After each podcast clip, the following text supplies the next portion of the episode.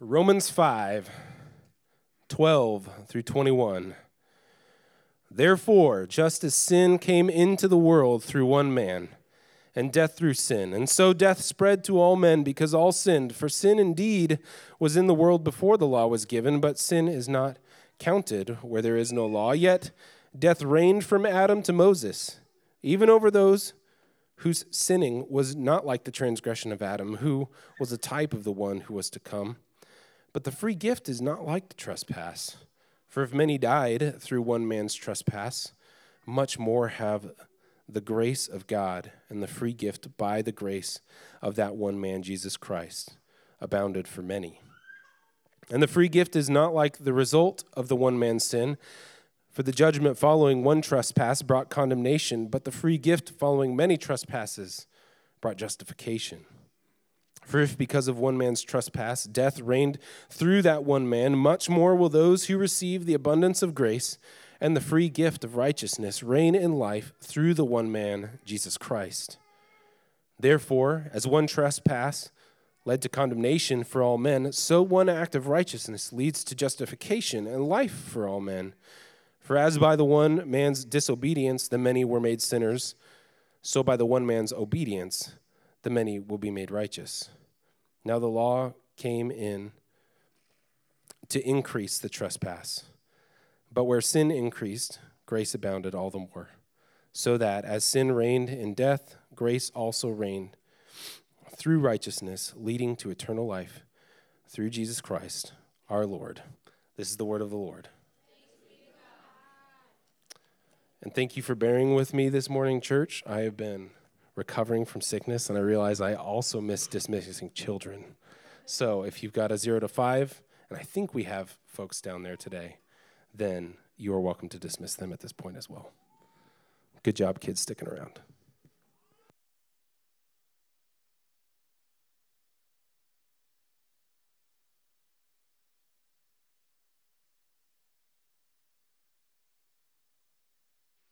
All right.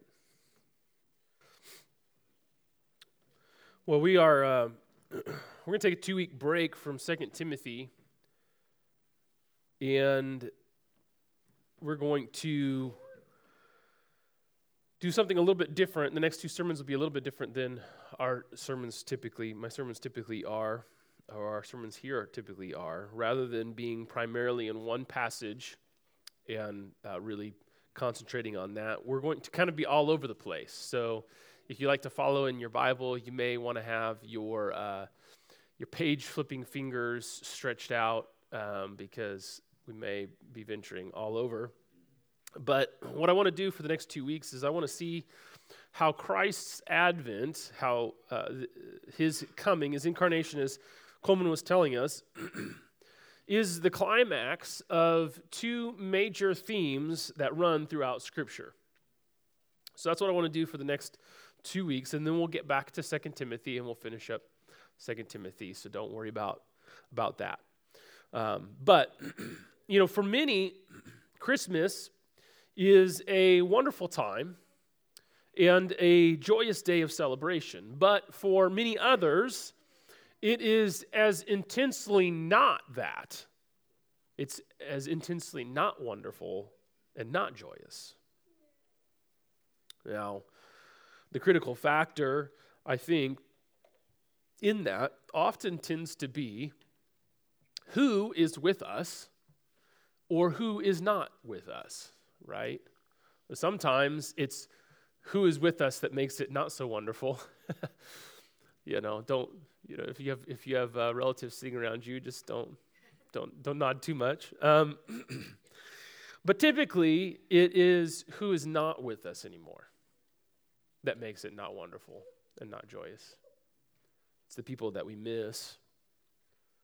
It's the reminder of not just lost loved ones, but those who are no longer with us because of the consequences of sin, right? Those who are no longer with us because of broken relationships and broken marriages, broken families, disputes of different kinds that never were fixed. Years ago, I was giving some pastoral counsel to a young man whose wife had just left him, and all of his buddies, who were, you know, 23 or something like that at the time, uh, and never had been married, attempted to console him by telling him, "Oh, it's it's it's actually not that bad. It's actually kind of good. It's it's just like it's like the reset button got pressed on your life. It's not that big of a deal. You get to you get to you know, like it's a video game or something." nah. I remember telling him that that's not that's not how it works. And, and I remember him saying, Thank you. Thank you. Because I because deep down I knew that's not how it works. See, marriage is a covenant relationship. He knew. You don't just press a reset button. Broken covenants have consequences. Broken covenants leave scars. In fact, all these things that pain us on Christmas and every other day, they're all the consequences of broken covenants. But what I want you to understand is though we can't press the reset button, there can be redemption. Christmas may touch that nerve. It may remind us of these things. But far from Christmas being the problem, when you sweep away all the fluff that comes with Christmas, right? When you sweep all that away, Christmas, Christ's coming, Christ's advent, is actually the beginning of the answer to that pain. See, the pain that comes with the separation of death, with a loved one who's no longer with us, all of that, it points to a deeper separation, a deeper reality, a deeper need of our soul that on our own, we, as Ephesians 2 12 tells us, are without God in the world. That on our own, we are not just separated from other people because of sin, but we are separated from God Himself because of our sin. But Christmas celebrates Emmanuel. Christmas celebrates Emmanuel. And Emmanuel means God with us. But God with us isn't some trite saying. This is what I want you to understand. And what I hope to show you uh, uh, this morning is that God with us is not just some trite saying that we made up because it sounds good in a Christmas song. Okay? God with us is something that God made up before the ages began. What I want you to get this morning is this that the heart of God's covenant plan has always been God with us. The heart of God's covenant plan, at the very heart of his plan for all of redemption, for all of history, at the very heart of it has always been Emmanuel, God with us. When you start to understand God's covenants, how it could be that we, sinners as we are, could ever be in the presence of a holy God. You begin to understand that the heart of God's covenant plan has always been God with us, it makes God's great love for us even more vivid than it ever has been before. And so I hope to give you a broad overview by answering three big questions that relate to three major covenants in Scripture. And so we're going to look at this idea of covenant throughout Scripture very briefly and see how it centers on God with us. we're going to look first at the covenant of works. And we're going to ask the question, what does God, why does God have a covenant plan? Then we're going to look at the covenant of redemption. And we're going to ask the question, when did God make a covenant plan? And then finally, we're going to look at the covenant of grace.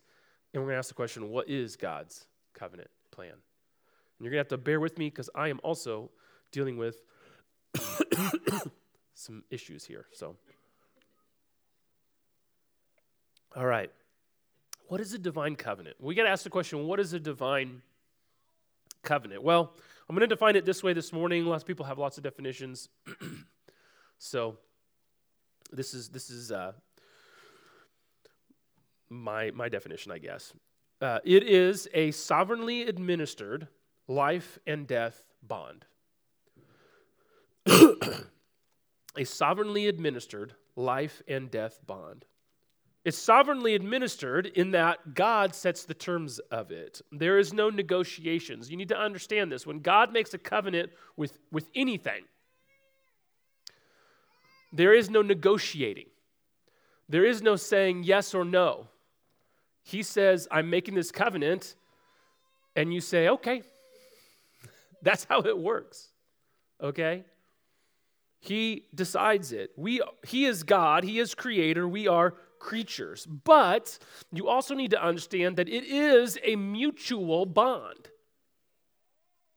He makes promises. When He makes a covenant, He makes promises and He will keep them. He is bound to that covenant. He binds himself, God, the creator of all things, binds himself to a covenant with creatures.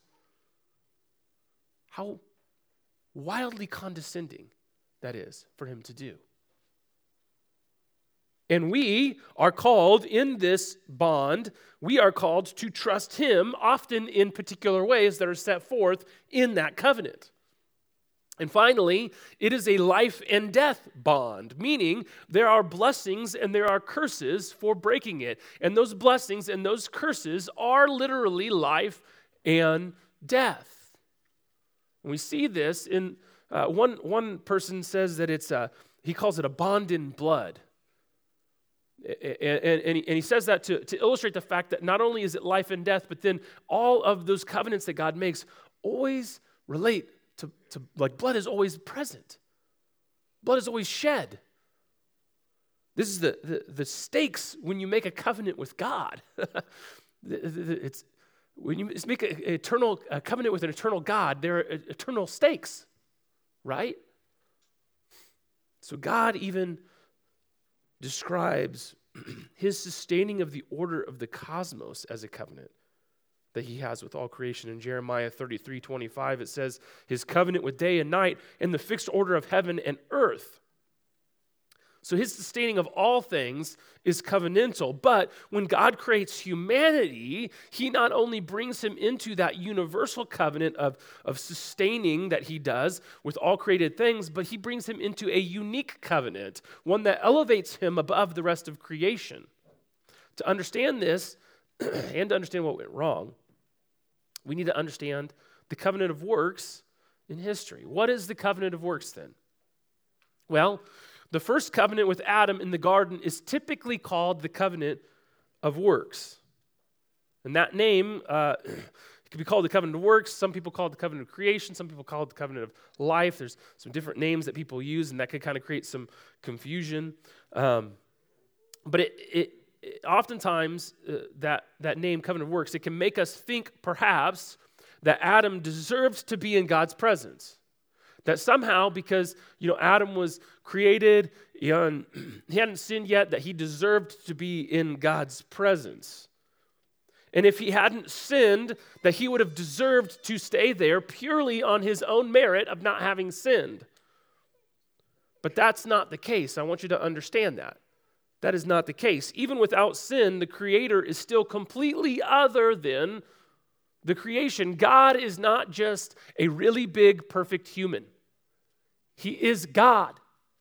Okay? And we forget this all the time. That even in his essence uh, of what he is, he is completely different, completely other than, completely transcendent from us. God is holy, so he's set apart from everything. To be with God, we need to be set apart by God. God has to set us apart and make us holy to be in his presence. And so we see this in Genesis chapter 1, 27 to 28. if you are wanting to turn there, you can, but you may, I may read it before you get there. Um, Genesis 1, 27 to 28 says this So God created man in his own image. In the image of God, he created him. Male and female, he created them. And God blessed them. And God said to them, Be fruitful and multiply, and fill the earth and subdue it, and have dominion. When God creates humans, what is the first thing he does? He blesses them. He blesses them. He gives them grace. Not in a redemptive way, not in, not in the redemptive way that sinful man needs grace, but it is unmerited favor nonetheless. Adam did not merit God saying, I bless you. Adam did not merit, Eve did not merit God blessing them. God did that because he loves. And then God begins to speak and he begins to relate to that humanity that he has just created and that he has just blessed. And what is it that he communicates? Well, he begins to lay out the beginning uh, of the covenant. He begins to lay out what the stipulations are. This is what you're supposed to trust me with. You are supposed to trust me with filling the earth, multiplying, and having dominion. We see when we think about the garden, we typically think that the stipulation is don't eat from the tree. But don't eat from the tree came uh, uh, later. That was a specific stipulation. The general stipulation was be fruitful in and cultivate, cultivate the earth as rulers of it on God's behalf. See, God is the big king, if you will, and Adam and his sons were to be the little kings who managed and spread his kingdom in the earth on his behalf. All of this is a blessing. Do you get this? Like, think about it. We think that Adam just kind of like deserved all these things because he's so great. But God is giving him a place and a purpose. He's giving him a, a role in his creation. He's blessing him with that.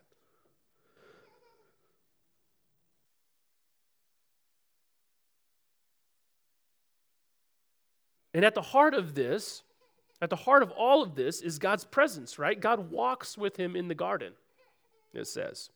Ultimately, God is life.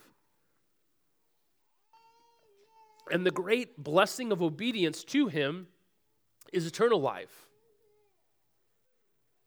But the curse of disobedience is death. And so when Adam broke the covenant of works, it brought the curse. And what, what does Adam then have to do with us? Well, in our passage that was read earlier, Romans 5, verse 12, it says this Therefore, just as sin came into the world through one man, and death through sin, so death spread to all men because all sinned. You see, in God's covenants, there are what what theologians call covenant heads or federal heads. There's a person, one person can represent a group of people in a covenant with God, and their sin affects all who are in that covenant. So, Abraham and Noah and Moses, all the kings of Israel, they were covenant heads. Adam, when Adam sins, that covenant is broken. He becomes a covenant breaker. And all who he represents, all of humanity, everyone who comes from him, are also enter life as covenant breakers. The covenant doesn't go away when it's broken. The covenant doesn't go away when it's broken. We just live under its consequences now. We are already corrupted by sin, and we will sin inevitably. So we are unable to keep that covenant. We cannot be with God and we do deserve death, each and every one of us. Not, and, and I want to say this because sometimes we can think of this in like just very general terms like oh yeah i know that everyone in the in the world sins and i know i'm i'm i'm in, I'm in everyone in the world so therefore i must sin and so therefore you know i guess i need jesus but what i want you to stop and think is no you have specifically sinned in specific ways throughout your life, probably already today before you even got here. And that sin, I want you to understand that that sin is not just a sin against, you know, your, your son or your daughter or your spouse or your parents' kids. It's not just a sin against them. That sin is first and foremost an affront to God, who creates you, who created Adam and said before he ever did anything, I bless you and let me give you all of this, and then Adam sins against him, that is an affront to God just as much as that as Adam's sin was an affront to God. Whatever that is. We, we miss this sometimes. We forget this. That God is a holy God who, is, who has given us everything life and breath and all of creation. And every day we offend that.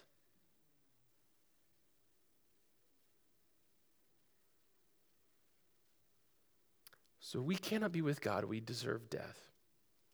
Therefore, we need a new covenant head. One that can, first of all, satisfy this covenant of works for since we've already broken it and it can't simply be discarded, someone must satisfy it. And then, second, we need him to also, uh, uh, since we, we only relate to God through covenants, we need a new covenant, a different covenant that can cover the covenant that we've already broken. But God has a plan. In Romans 5:18 it says, "Therefore as one trespass led to condemnation for all men, so one act of righteousness leads to justification and life for all men.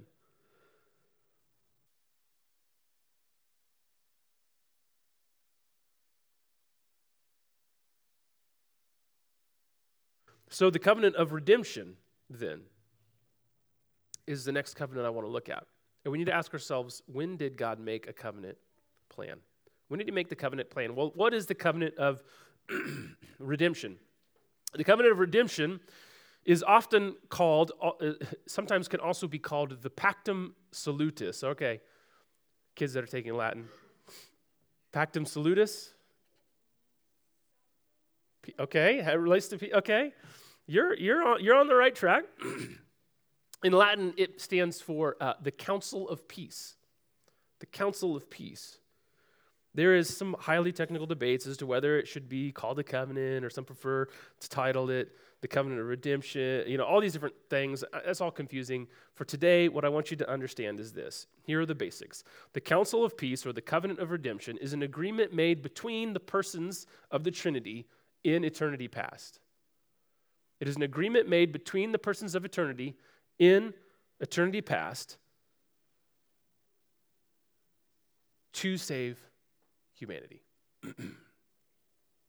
the Father promises to redeem and elect people.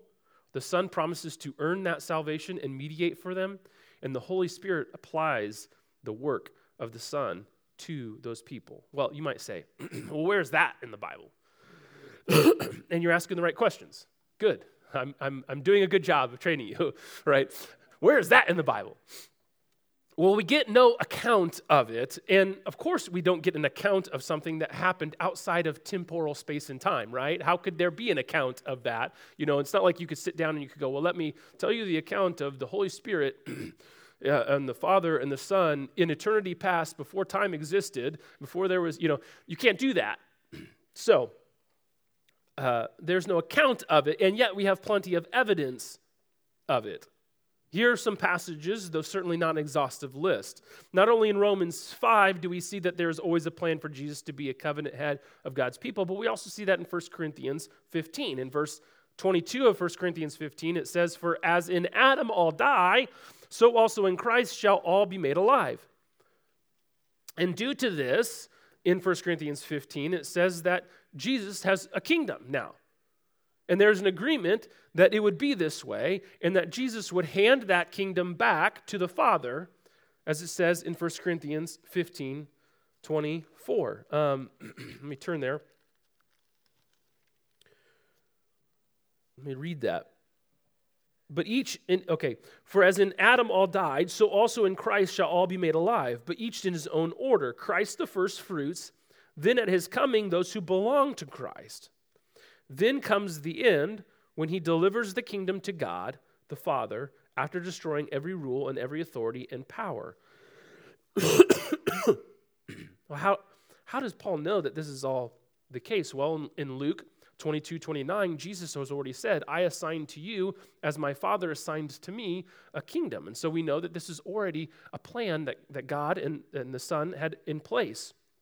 In Psalm 2, we also see that the Lord says, Ask of me, and I will make the nations your heritage, and the ends of the earth your possession. So Jesus has already promised, has already been promised all of these things.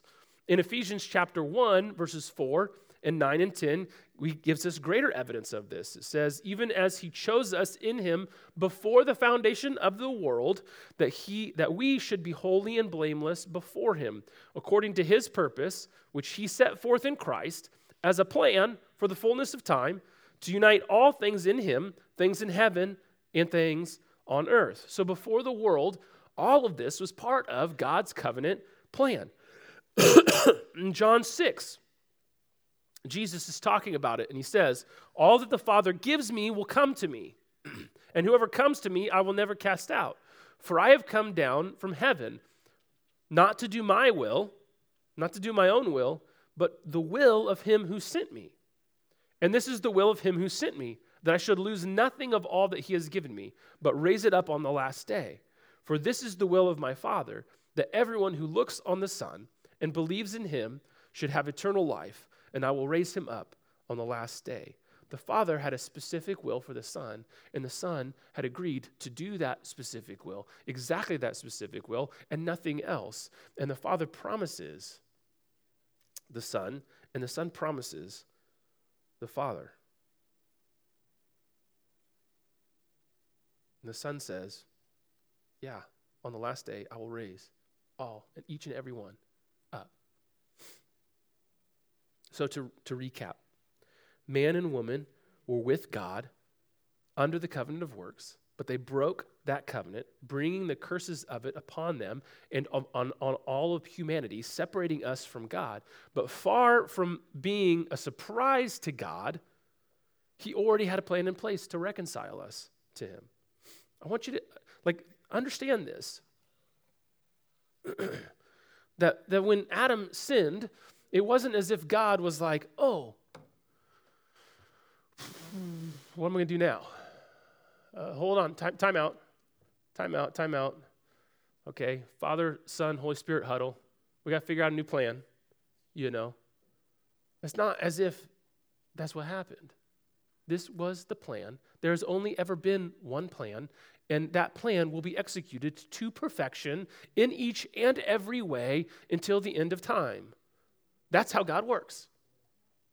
and at the heart of that plan is the Son, Emmanuel. God with us. So, what is God's covenant plan? Well, let's talk about the covenant of grace. What's the covenant of grace? We could define the covenant of grace this way it's that overarching covenant that acts out in history the covenant of redemption. So, the covenant of redemption that, that God had made um, the covenant of grace acts it out in history, in space and time. First, God plants the seed of redemption in the soil of the curse. right at the point which the covenant of works is broken, before God even details the consequences on woman and man specifically, and I want you to catch this because I think this is not uh, uh, is no insignificant thing. Before God details the curses that are going to come on man and woman, because of breaking the covenant of works, before he does that, he already plants the seed of redemption. He already reveals the promise of his gracious plan of redeeming them, both in pronouncing judgment on Satan and also promising redemption.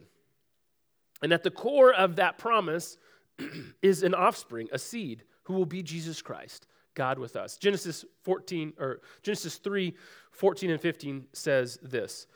The Lord said to the serpent, because you have done this, cursed are you above all livestock and above all beasts of the field. On your belly you shall go, and dust you shall eat all the days of your life. I will put enmity between you and the woman, and between your offspring and her offspring. He shall bruise your head, and you shall bruise his heel. Thus, at the very mention, the very first mention of the covenant of grace is right there the reality of Christmas. The very, the very first mention of the covenant of grace that, that an offspring would come who would bruise the head of the serpent. It's Christ, God with us. That although the curse brings death in the world, the covenantal plan God already had in place was to send his own son into the world. That he, he was God with us so that we could once again be with God. So God plants the seed of redemption in the soil of the curse, but also God progressively reveals his plan of redemption in covenants throughout history. He does this through numerous covenants in the Old Testament, each manifestation or each dispensation revealing more about what he is doing. And I'm going to focus this morning, for time's sake, I'm going to focus on Abraham, Moses, and David. And I want to show you passages that, that, that reveal that at the core of each one of these covenants is this idea of God with us. All right, with Abraham, things start to unfold, and we can see God's promise to be with his people. If you turn to Genesis 17, verses 7 and 8, it says this I will establish my covenant between me and you and your offspring after you throughout their generations for an everlasting covenant, to be God to you and to your offspring after you. I will be their God. I will be their God. You will be my people. And God visits Abraham and he visits Isaac and he visits Jacob, doesn't he? In unique, in temporal ways he, he, he does that, but it's not all that God intends. And then Moses mediates a covenant with all of God's people, and we see that, uh, see it here. Uh, uh, we see this principle here as well in Exodus chapter six, verse seven. God sends Moses to free his people from slavery, and he declares, "quote I will take you to be my people, and I will be your God, and you shall know that I am the Lord your God." And then in Leviticus 26, 12, he says, I will be I will walk among you. Does that sound like anything? I will I will walk among you. And you will be oh, oh, sorry, I misspoke. I will walk among you and will be your God, and you shall be my people. You see, they aren't different covenants so much as they are covenants that build on each other, the core of which is the covenant of grace. At the core is this idea that God is with us. We, He will be our God, and, and we will be His people. And God's presence uh, there uh, with Moses and, and in the wilderness and in the promised land, uh, God's presence is among the people in a cloud and He's among the people in a tabernacle. But that's not all that God intends, there's more. Later, David becomes king, right? And he mediates a greater revealing of, of what this is. And David, if you remember at the end of his life, he wants to build a permanent house, a permanent temple where God can dwell among the people. But God says, not so fast. I never needed a, I never needed a building before. What are you talking about? But God tells David, no. I will build you, David, a house. And he uses a, a, a kind of sort of a word play there, a related word that means dynasty. And in 2 Samuel 7 12 to 14, this is what God says. God says to David, I will raise up your offspring after you you, who shall come from your body, and I will establish his kingdom. He shall build a house for my name, and I will establish the throne of his kingdom forever. I will be to him a father, and he shall be to me a son. Now, Solomon does build the temple, and God does dwell there, but that's not all that God intends. There will be another son. There will be another son, the true son and he will build a temple. It's not made of stone, but living stones. Those who are filled with his Holy Spirit. And God will dwell in and among them. You see, none of these administrations of the covenant were sufficient. They did not fully reveal the plan, nor produce all that God had planned. So in the prophets God revealed that there would be a new and an everlasting covenant, one that would fulfill all the promises of these old administrations, sometimes putting aspects to an end and sometimes advancing them to their full meaning. And, and it will establish this Emmanuel principle. And we see this in a lot of different places Jeremiah 31, 33, Ezekiel 11. But I want to highlight one specifically. We, we read it earlier Ezekiel 37, 24 to 27. because I think it alludes to all of these previous covenants. And then it identifies them as being fulfilled in this everlasting covenant. So if you if you have that, if your finger was still in there from earlier or whatever your bookmark, you can turn there. But let me read this. My servant David shall be a king over them. There's the Davidic covenant. And they shall all have one shepherd. They shall walk in my rules and be careful to obey my statutes. There's the Mosaic covenant. They shall dwell in the land that I gave to my servant Jacob, where your fathers lived. There's the Abrahamic covenant. They and their children and their children's children shall dwell there forever. There's the Mosaic covenant again. And David, my servant, shall be their prince forever. There's the Davidic covenant again. I will make a covenant of peace with them, and it shall be an everlasting covenant with them. There's the new covenant. And I will set them in their land and multiply them and I will set my sanctuary in their midst forever. My dwelling place shall be with them, and I will be their God, and they shall be my people. We turn to Ephesians chapter 2. We find we find this. This is interesting. Paul writing to the church in Ephesus. He says, Remember that you were at, at that time separated from Christ, alienated from the commonwealth of Israel, and strangers to the covenants of promise. Not to the, co- to the covenants of promise. Having no hope and without God in the world. But now in Christ Jesus, you who once were far off, have been brought near by the blood of Christ. And now, if you skip down, it says, by abolishing the law of commandments expressed in ordinances, that he might create in himself one new man in place of the two, so making peace, and might reconcile us both to God in one body through the cross thereby killing the hostility. What God did, you, you realize in Ezekiel 37, you remember that whole bit about him saying, Well, oh, Ezekiel takes this stick and take that stick. Now put the sticks together. What's this all mean? What's this all mean? Well, Paul says to the Ephesian church, you want to know what that means? That means God takes his people from Israel, he takes his people from the Gentile nations, and he gets rid of the dividing wall and he brings them together in Christ one man, one church, one people. He will be their God. They will be his people forever.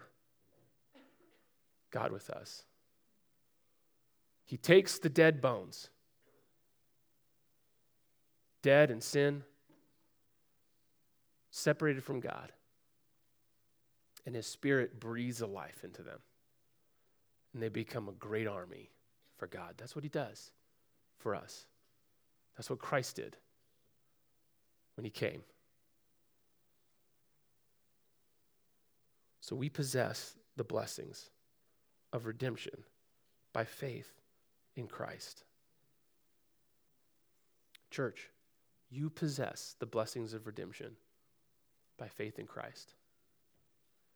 I told you that covenants had stipulations or conditions which bring about blessing, and this covenant is no different the condition for the covenant of grace is and always has been faith.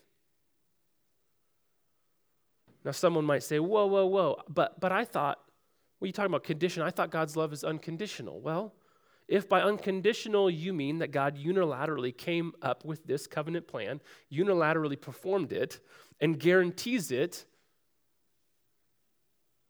then sure, unconditional. No one, no one from Adam to today is saved outside of faith in Christ. So what want, I want you to understand no one from Adam until today, until the end of the, the world, is saved outside of faith in Christ. Another may object, well, but, but what do you mean that we have this condition of faith? Um, we don't do, you know, I thought you said we don't do anything to merit salvation. Well, true enough. I agree. Again, we do not do anything to merit salvation. If by condition you are meaning merit, then yes, it does not have that kind of condition. But there is a difference I want you to see between meritorious conditions and necessary conditions. I'll steal an illustration from someone else that I think illustrates it pretty well. To get into a ball game, you need a ticket, right? You can go to the ball game today, you need a ticket to get into the ball game. That's a condition. Now you might have had to do you might have had to work really hard to earn that ticket. That would be a meritorious condition. Or that ticket may also have been given to you as a gift. It's still needed, but it is not merited. That's a necessary condition. You need it to enter the ball game, but you did nothing to merit it. Ephesians 2 8 through 9 says, For by grace you have been saved through faith, and this is not your own doing, it is the gift of God, not as a result of works, so that no one may boast. Here's why that's so important. The heart of God's covenant plan is not, is not God with us so that we simply have an example to follow in order to earn our salvation. The heart of God's covenant plan is not God with us so that we simply have an example to follow so we can earn our salvation. Those who are in Christ will follow his example in many ways, but that's not why he came. If that was why he came, then we would merely have only had God with us for 30 years or so. And then we'd just be by ourselves, just trying to do it, just trying to do our best, just trying to follow that example, trying to be God is what we would be, doing. If Jesus was merely an example, then that's all it would be. But Jesus was more than just an example. And for those whose faith is in him, we are in Christ forever. And his spirit is in us always. And Ephesians says that we right now are seated with him in the heavenly places. He came to be the new Adam, living perfectly and fulfilling the covenant of works and establishing the covenant of grace that we could be with him forever. Romans 5 17 and 18 says this For if because of one man's trespass death reigned through that one man, much more will those who receive the abundance of grace and the free gift of righteousness reign in life through the one man, Jesus Christ. Therefore, as one trespass led to condemnation for all men, so one act of righteousness leads to justification and life for all men. By grace, through faith, we are united to Christ. Our sins are forgiven. We are made holy. We are now and will be forever with God. And since Christ is the true Son, we are in him. We are adopted as offspring of Abraham as children of God, receiving an inheritance of an eternal dwelling with God. And since Christ is the true temple, the true uh, throne, right, we are in Him. We are, uh, and since we are in Him, we are the temple in which the Spirit now dwells. And since Christ is the true King and we are in Him, we are citizens of His kingdom, reigning with Him.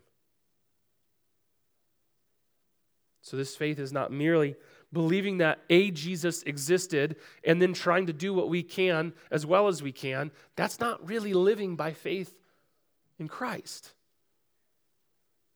Nor is it simply saying, Jesus took care of it, so now I can do whatever I want, because that's not really living by faith in Christ either. It's the kind of faith Faith in Christ is the kind of faith that always has two buddies along with it. The first buddy is repentance, recognition that I am a sinner, specifically, I have sinned. I'm corrupt to the core. I need to turn away from that which I used to put my faith in myself, my works, my whatever. And I need to place my faith in Christ instead. And the second buddy that always comes along with faith is, is works. You see, faith is not a dead faith, faith is a living faith, it's an obedient faith. If we place our faith in Jesus, then it will consequently result in faithful lives. Not just a faith in myself that I can follow the law on my own, but a faith that believes God exists and that he rewards those who seek him, as Hebrews 11:6 tells us. So the heart of God's covenant plan has always been God with us. And we have a reminder of that each year at Christmas if we want to take up that reminder. If we keep ourselves from being distracted. And when that sting of pain comes because of those who are no longer with us, let it not be a pain that causes us to turn away from looking to Christ, which only leads to us breaking that covenant with Him. But rather, let that sting of pain be that which causes us to look to Christ to remind us that through, to remind us that though others break covenant, he never will. That he came and died to establish it, that he sends his spirit as a guarantee of it, and he is restoring all things. And one day he will reunite all who are in him. Let's pray.